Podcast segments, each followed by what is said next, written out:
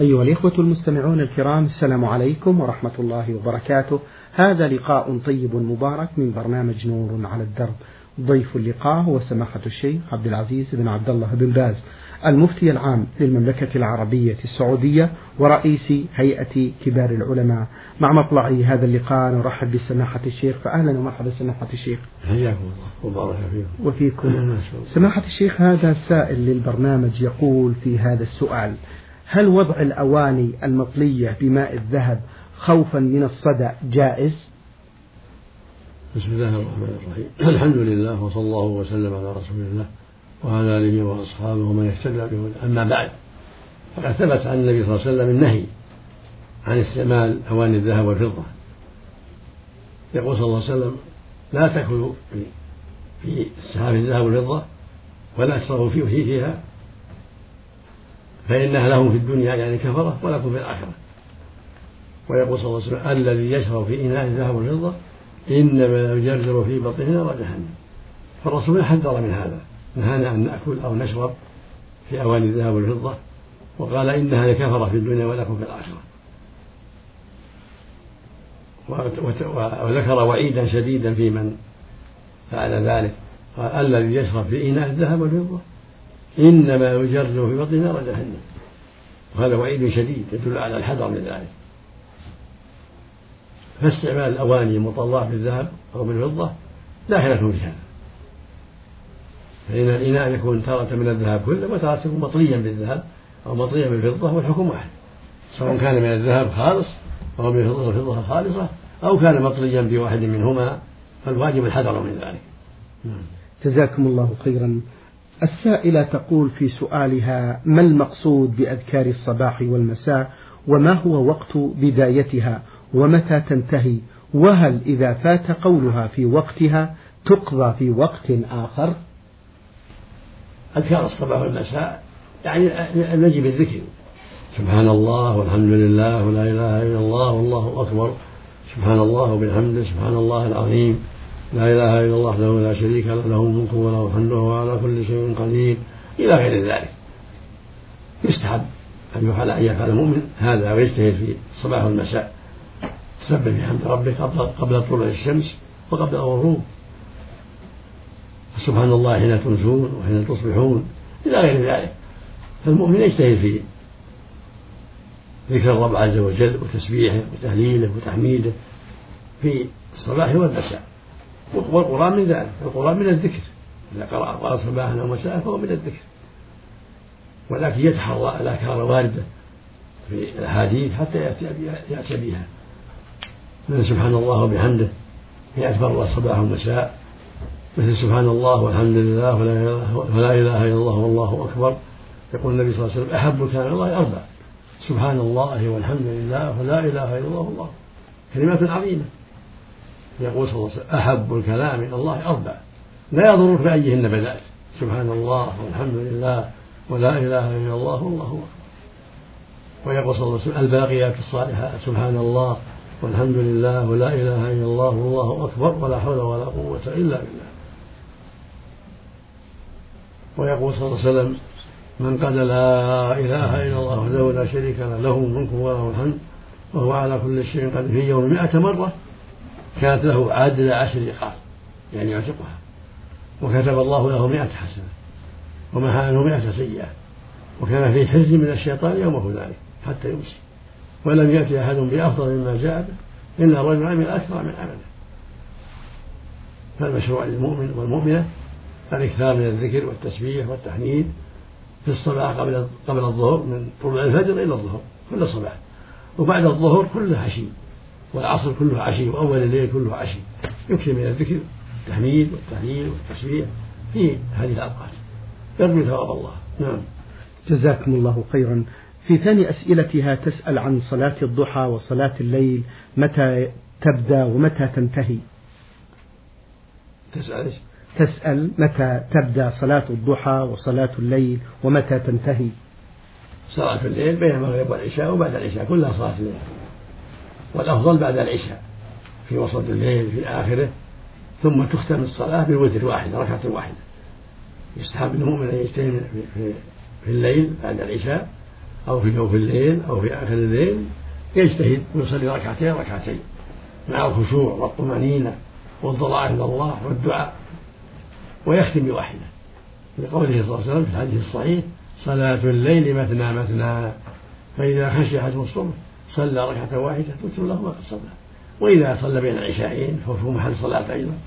بين العشاءين محل صلاة. إذا صلى فيها ما تيسر من الركعات هذا طيب أيضا. محل محل عبادة. وهكذا في النهار يتعبد في النهار في الضحى في الظهر. صلاة الضحى سنة. بعد ارتفاع الشمس. والأفضل إذا اشتد الضحى. يصلي ركعتين يصلي أربع يصلي أكثر من ذلك. كله طيب. بعد العشاء بعد الظهر يصلي أربعا قبل الظهر وأربعا بعدها مستحب. يقول النبي صلى الله عليه وسلم من حافظ على أربع قبل الظهر وأربع بعدها حرم الله حرمه الله على النار. ولو صلى بين الظهر والعصر ركعات كثيرة كلها عبادة طيب. أو صلى في الضحى ركعات كثيرة كله طيب. لكن أقل شيء ركعتان في الضحى. وأقل شيء بعد الظهر أربعا بعد الظهر تسليمتين. نعم. جزاكم الله خيرا. ما المقصود بعدة المرأة مع شرح الحالات التي تعتد فيها المرأة سماحة الشيخ؟ العدة يعني انحباسها عن الزواج في أيام العدة. الأيام التي تنحبس فيها عن الزوج عن التزوج. لا يحل فيها أن تتزوج حتى تنتهي. هل يقال لها عدة؟ سواء من طلاق أو من خلع أو من موت تسمى عدة. كما في قوله جل, جل وعلا وبؤولتهن أحق بردهن في ذلك في العدة. وقال تعالى والمطلقات يتربصن بأنفسها قروء سهل العدة. قالوا في واللائي واللائي يئسن من الناس من واللائي يئسن من الحيض من نسائكم إن ارتبتم فعدتهن ثلاثة أشهر واللائي لم يحضن فالعدة هي التربص بعد الطلاق أو بعد الموت أو بعد المخالفة يقال عدة. فالطلاق ثلاث حيض إذا كانت تحيض أو ثلاثة أشهر إن كانت يائسة لا تحيض أو صغيرة. والوفاة أربعة أشهر عشر إن لم تكن حاملة. فإن كانت حاملة في بعض الحمل. والخلع مثل المطلقة ثلاث حيض ويجوز أن تعتد بحيضة واحدة على الصحيح لكن إذا اعتدت بثلاث حيض يكون أحرم أحرم.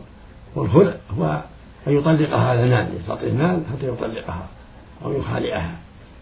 يقال مخلوعة إذا طلقها على مال دفعته إليه. فإن طلقها بلفظ الطلاق طلقة واحدة مثل المطلقات تعتد ثلاث حيض وإن اعتدت بحيضة أجزأت عند جمع من أهل العلم لكن الأفضل والأحوط ثلاث حيض لأنها اشترت نفسها فأشبهت الجارية تعتد بحيضة. المستبرأة يعني يشبهها في المسبية أو المشتراة تستبرأ بحيضة. فالمخلوعة تشبهها. ولهذا جاء في حديث امرأة ثابت بن قيس أن النبي صلى الله عليه وسلم أن تعتد بحيضة. لما اختلعت منه وأعطته ماله. ولكن كونها تعتد بثلاث حيض أولى وأحوط خروجا من الخلاف وحرصا على براءة الرحم. نعم. جزاكم الله خيرا. ما معنى المواقيت في الحج؟ وهل للميقات حدود مكانية لا يجوز تجاوزها ولو بمسافة بسيطة جدا؟ المواقيت قسمان مواقيت مكانية. مواقيت زمنية. المواقيت المكانية للحج. المواضع التي أمر النبي بالإحرام منها. يقال لها مواقيت. على من أراد الحج والعمرة إذا مر عليها أن يحرم منها. يقول صلى الله عليه وسلم لما وقت المواقيت وقت لأهل المدينة الحليفة مكان معروف يسمى أبيار الآن. ووقت لأهل الشام والمصر والمغرب ونحوهم في الجحفة. وهي, وهي في في رابع محل رابع اللي يعرف رابع يحرم الناس من رابع. وفي يلي الجحفة. وقتل أهل المشرق ذات عرق. وقتل أهل نجد وادي قرن يسمونه السيل. وقتل أهل اليمن يلملم هذه مواقف مكانية. إذا مر عليها بين الحج والعمرة يحرم منها. الذي يأتي من المدينة يحرم من الحليفة من الشام من جحفة.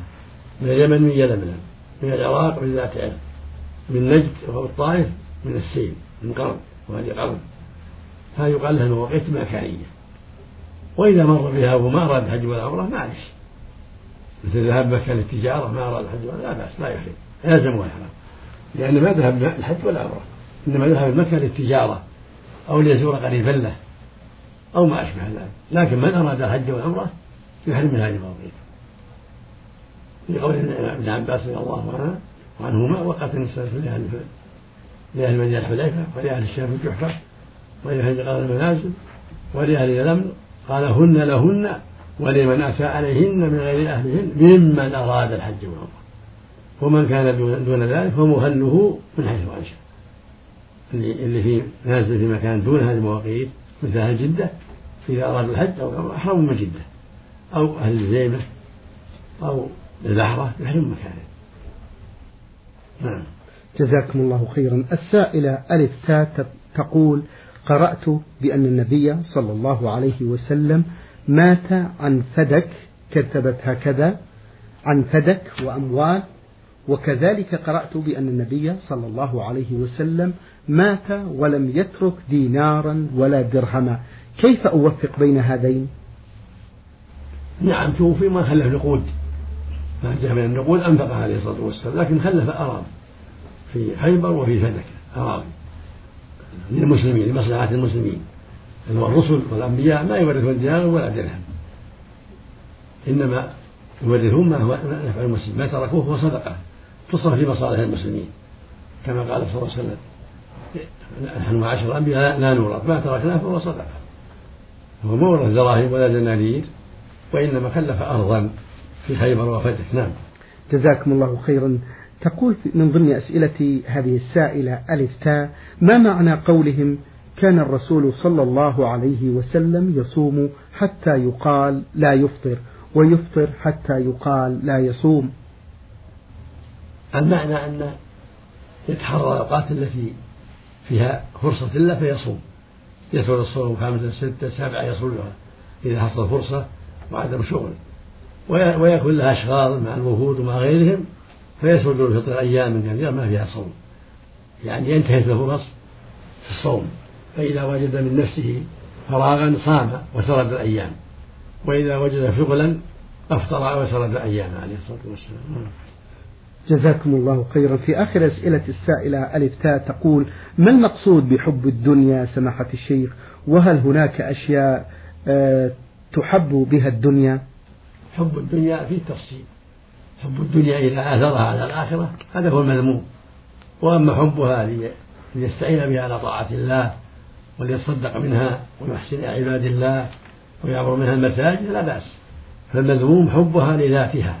حبها ليكنزها ويجمعها أما حبها ليتصرف فيها في وجوه الخير حب أن يكون عنده مال حتى يتصدق حتى يعمر المساجد حتى ينفق في سبيل الله حتى يواسي الفقراء هذا مطلوب. مطلوب المؤمن يجتهد في طلب المال حتى ينفق منه في سبيل الله. يتجر يزرع يحرث يعمل أعمال أخرى مما أباح الله يكسب بها المال. مثل ما قال صلى الله عليه وسلم لما سئل أي الكسب أطيب؟ قال عمل الرجل بيده وكل بيع مبرور وقال صلى الله عليه وسلم ما أكل أحد طعاما أفضل من أن يأكل من عمل يده. وكان نبي الله داود يأكل من عمل يده عليه الصلاة والسلام كان حدادا يصنع الدروع عليه الصلاة والسلام. فحبها للشح بها وكنزها هذا المذموم أما حبها لينفق منها وليحسن إلى عباد الله وليستعين بها على طاعة الله هذا كله مطلوب. جزاكم الله خيرا. السائل الذي رمز لاسمه بحاء ميم حاء من الرياض يقول ما حكم الشرع في نظركم فضيلة الشيخ في خروج المصلي من الصلاة بسبب رؤيته أشياء ضارة مثل ثعبان أو حيوان مفترس أو غير ذلك؟ خروج من الصلاة فيه تفصيل. إن خاف على نفسه خرج منها حتى يتخلص منها مثل الإنسان الذي قتله أو مثل ثعبان وصل إليه يخشى من شره ولا ولا يتيسر قتله وهو يصلي يحتاج إلى طلب شيء يقتله به فلا بأس. أما إذا أمكن أن يقتله وهو في الصلاة فلا بأس. يقول النبي صلى الله عليه وسلم اقتلوا الأسودين في الصلاة الحية والعقرب إذا كان عنده عصاه يصلي وضربها ويصلي ما يضر. والحمد لله. أما إذا احتاج إلى قطعها يقطعها. للتخلص من ثعبان أو من عدو يريد الفتك به أو سبع أو ما أشبه ذلك نعم. يقول السائل هل هناك علامة تظهر في جبهة الفرد تسمى علامة الصلاة؟ قد تقع بعض الناس قد يبين على جبهته بعض الشيء بكثرة سجوده الله قد يقع هذا نعم يقول السائل ما الفرق بين الشرك والكفر؟ كل شرك يسمى كفرا كل شرك دعوة غير الله والاستغاثة بغير الله صرف العبادة لغير الله سمى شركا ويسمى كفرا. وقد يسمى الكفر شركا أيضا. كمن جحد وجوب الصلاة أو قال الزنا حلال يسمى كافر يسمى مشرك. ولكن الغالب على ما كان جحدا لواجب أو جحدا لمحرم يسمى كفرا. والغالب على ما كان دعوة لغير الله استغاثة بغير الله نذر لغير الله يسمى شركا. وإلا فكل شرك يسمى كفرا. وكل كفر أكبر يسمى شركا جزاكم الله خيرا. هل يجوز الأنين للمريض أم هذا من الشكوى سماحة الشيخ؟ الأنين لا بأس إذا تألم لا بأس ليس من الشكوى. إذا دعت الحاجة إلى ذلك وصار فيه راحة له فلا بأس. الله. ما الفرق بين الهلع والجزع؟ الهلع يطلق على الجميع. إن الإنسان خلق هلوعا إذا مسه الشر جزوعا وإذا مسه الخير منوعا من هلع من ضعفه. إلا الصبرة يكون جزوع ومنوع جزوع عندما يصيبه نكبة منوع عندما يحصل له المال بسبب شدة البخل. فهو صفة هلوع.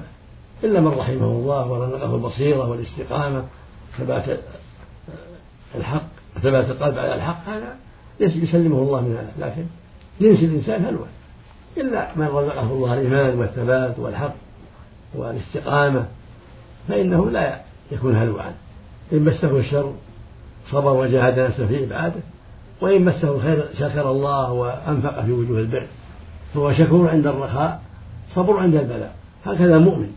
لكن غالب الناس ليس كذلك هلو غالب الخلق هلو ليس عنده صبر عند الشدة وليس عنده شكر عند الرخاء. هذه حال غالب الناس. أما المؤمن لا. شكور عند الرخاء صبر عند البلاء.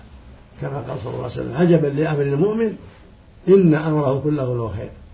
إن أصابته ضراء صبر فكان خيرا له وإن أصابته سر أو شكر فكان خيرا له. فخير المؤمن جزاكم الله خيرا. السائلة تقول في سؤالها هذا إذا نزل بلاء في شخص فكيف يعتقد في هذا البلاء؟ هل يعتقد أنه بلاء لتكفير الذنوب وأن الله عز وجل إذا أحب قوما ابتلاهم؟ أم يعتقد أنه بسبب ذنبه وهل يرجح أحدهما بقياسه على حالته من صلاح أو إساءة؟ يحسن الظن بربه عليه يحسن الظن بربه ويرجو أنه تكفير لسيئاته ومحو لأخطائه لأن الرسل تبتلى لرفع درجاتهم وكثرة حسناتهم. فإذا وقع فيه البلاء مرض أو سقوط الجدار أو ما أشبه مما يؤذيه يحسن ظنه بربه وأن الله أكرمه بهذا ليكفر سيئاته ويرفع درجاته ويحاسب نفسه. والحمد لله. الله يقول وما أصابكم من مصيبة فبما كسبت أيديكم. يحسن في ربه أنه ما أصابه إلا لأمر فعله لذنب فعله أو لأن الله ابتلاه بهذا ليمتحن صبره وشكره. جزاكم الله خيرا. هل يجب تقول السائلة هل يجب الحجاب على المرأة من الصبي الذي بلغ الحادية عشرة أو الثانية عشرة أم لا يجب؟ وما هو الضابط في حجاب المرأة عن الصبي؟ الضابط أنها تحتجب عن من بلغ ومن كان مراهقا لأن قد يكون بلغ ولا تدري عنه إذا كان مراهق يحتجب عنه. أو علمت أنه قد بلغ خمسة عشر سنة أو احتلم أو أنبت تحتجب عنه. لقوله جل وعلا وإذا بلغ الأطفال منهم الحلم فليستعجلوا. دل أنهم إذا قبل الحلم ما عنه وطأ ما يستعجل ما يلزمهم الاستئذان فإذا بلغوا الحلم استأذنوا والمراهق قد بلغ بلغ الوقت الذي يناسب فيه الاستئذان فإذا استأذن لئلا يغشهم فلا بأس. المقصود أن يلزمه إذا بلغ الحلم. طيب. يلزمه. وإذا كان مراهقا واستأذن للحيطة وحماية نفسه مما قد يضره. فهذا حسن. جزاكم الله خيرا. إذا 11 سنة أو 12 سنة شيخ ما في شيء؟ ما هو بالظاهر. هؤلاء ما ما قاربوا. طيب. ما قاربوا. بارك الله فيكم سماحة الشيخ. هذه السائلة تقول هل النية بالإنفاق في سبيل الله عند الفقير يدرك بها أجر الغني المتصدق؟ وما معنى قول النبي صلى الله عليه وسلم للفقراء لما جاءوه ذلك فضل الله يؤتيه من يشاء. نعم الفقراء يؤجرون بنيتهم. أنه لو قدروا لفعلوا. إذا كان عنده نية صالحة لو قدر لأنفق لجاهد يكون له أجر المجاهدين والمنفقين وهكذا جاء الحديث.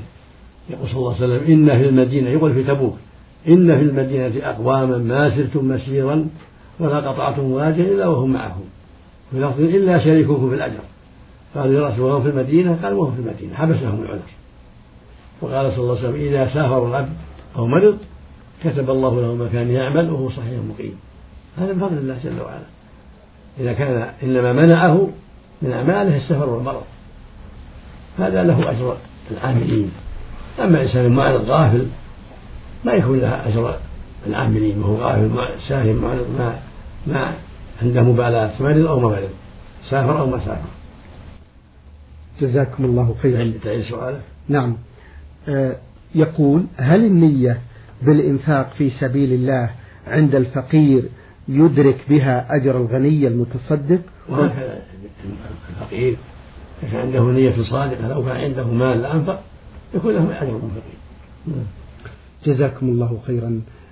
السائلة تقول هل بغض الإنسان لبعض الناس بسبب أو بدون سبب يكون معذور فيه؟ إيش؟ تقول السائلة هل بغض الإنسان لبعض الناس بسبب أو بدون سبب يكون له عذر في ذلك؟ وهل يدخل هذا في قوله عليه الصلاة والسلام إن محبة القلب ليست بيده؟ لا نعرف هذا الحديث. لا نعرف هذا الحديث. لكن الواجب على المسلم يحب أخاه في الله ولا يبغضه ولا يجوز بغضه إلا إذا كان يتعاطى منكرات أبغضه على قدرها أو كافر أبغضه في الله. أما يبغضه لغير سبب فلا يجوز. الواجب حبه لأخيه في الله أن يحبه في الله ويبغضه في الله ولا يجوز بغض أخيه بغير حق أما إذا أبغضه لأنه ظلمه لأن أخذ إرثه لأن رفع أمره إلى السلطان بغير الحق حتى ولي أو ما أشبه ذلك يبغضه على قدر هذا ويحبه على قدر ما عنده من الإسلام والإيمان. هل صحيح بأنه في الآخرة يؤخذ من حسنات المعتدي على الناس بالضرب والشتم والسب ويوضع للذين اعتدي عليهم إلا الصيام. نرجو الإيضاح في ذلك سماحة الشيخ. نعم. ذات يوم قال النبي صلى الله عليه وسلم لأصحابه ما تعدون مفلس فيكم؟ المفلس. قالوا من لا درهم له ولا متاع. قال عليه الصلاة والسلام لكن المفلس من يأتي يوم القيامة وقد ضرب هذا وشتم هذا وأخذ مال هذا وسفك دم هذا فيعطى هذا من حسناته وهذا من حسناته فإن فنيت حسناته ولم يقضى ما عليه أخذ من سيئاته فطرح عليه ثم طرح النار. هذا المفلس نعوذ بالله.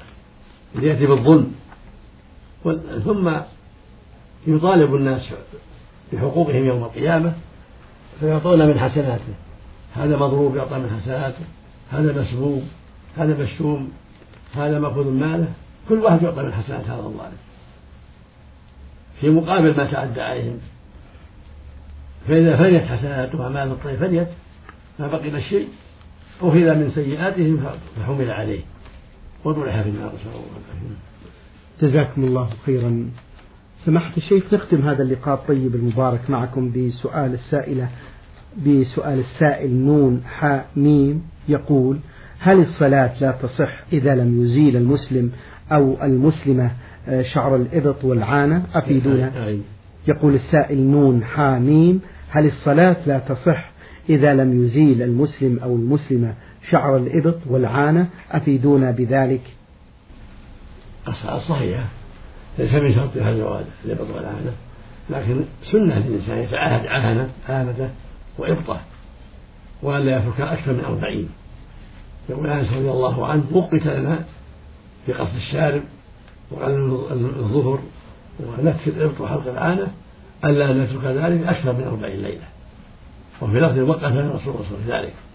فالسنة المؤمن أن يتعاهدها قبل كمال الأربعين الفقرة الأخيرة في آه، في سؤال السائل آه، يقول ما حكم لبس الملابس ذات الأكمام القصيرة بالنسبة للمرأة عند المرفقين أمام الأب والإخوة؟ جزاكم الله خيرا. طيب. يقول السائل في الفقرة الأخيرة ما حكم لبس الملابس ذات الأكمام القصيرة عند المرفقين أمام الأب والإخوة بالنسبة للمرأة؟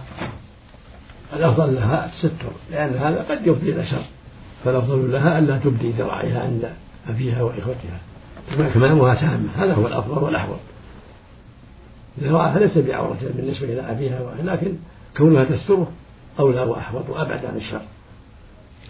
شكر الله لكم سماحة الشيخ وبارك الله فيكم وفي علمكم ونفع بكم المسلمين. أيها الإخوة الأحباب أيها الإخوة المستمعون الكرام أجاب عن أسئلتكم سماحة الشيخ عبد العزيز بن عبد الله بن باز المفتي العام للمملكة العربية السعودية ورئيس هيئة كبار العلماء.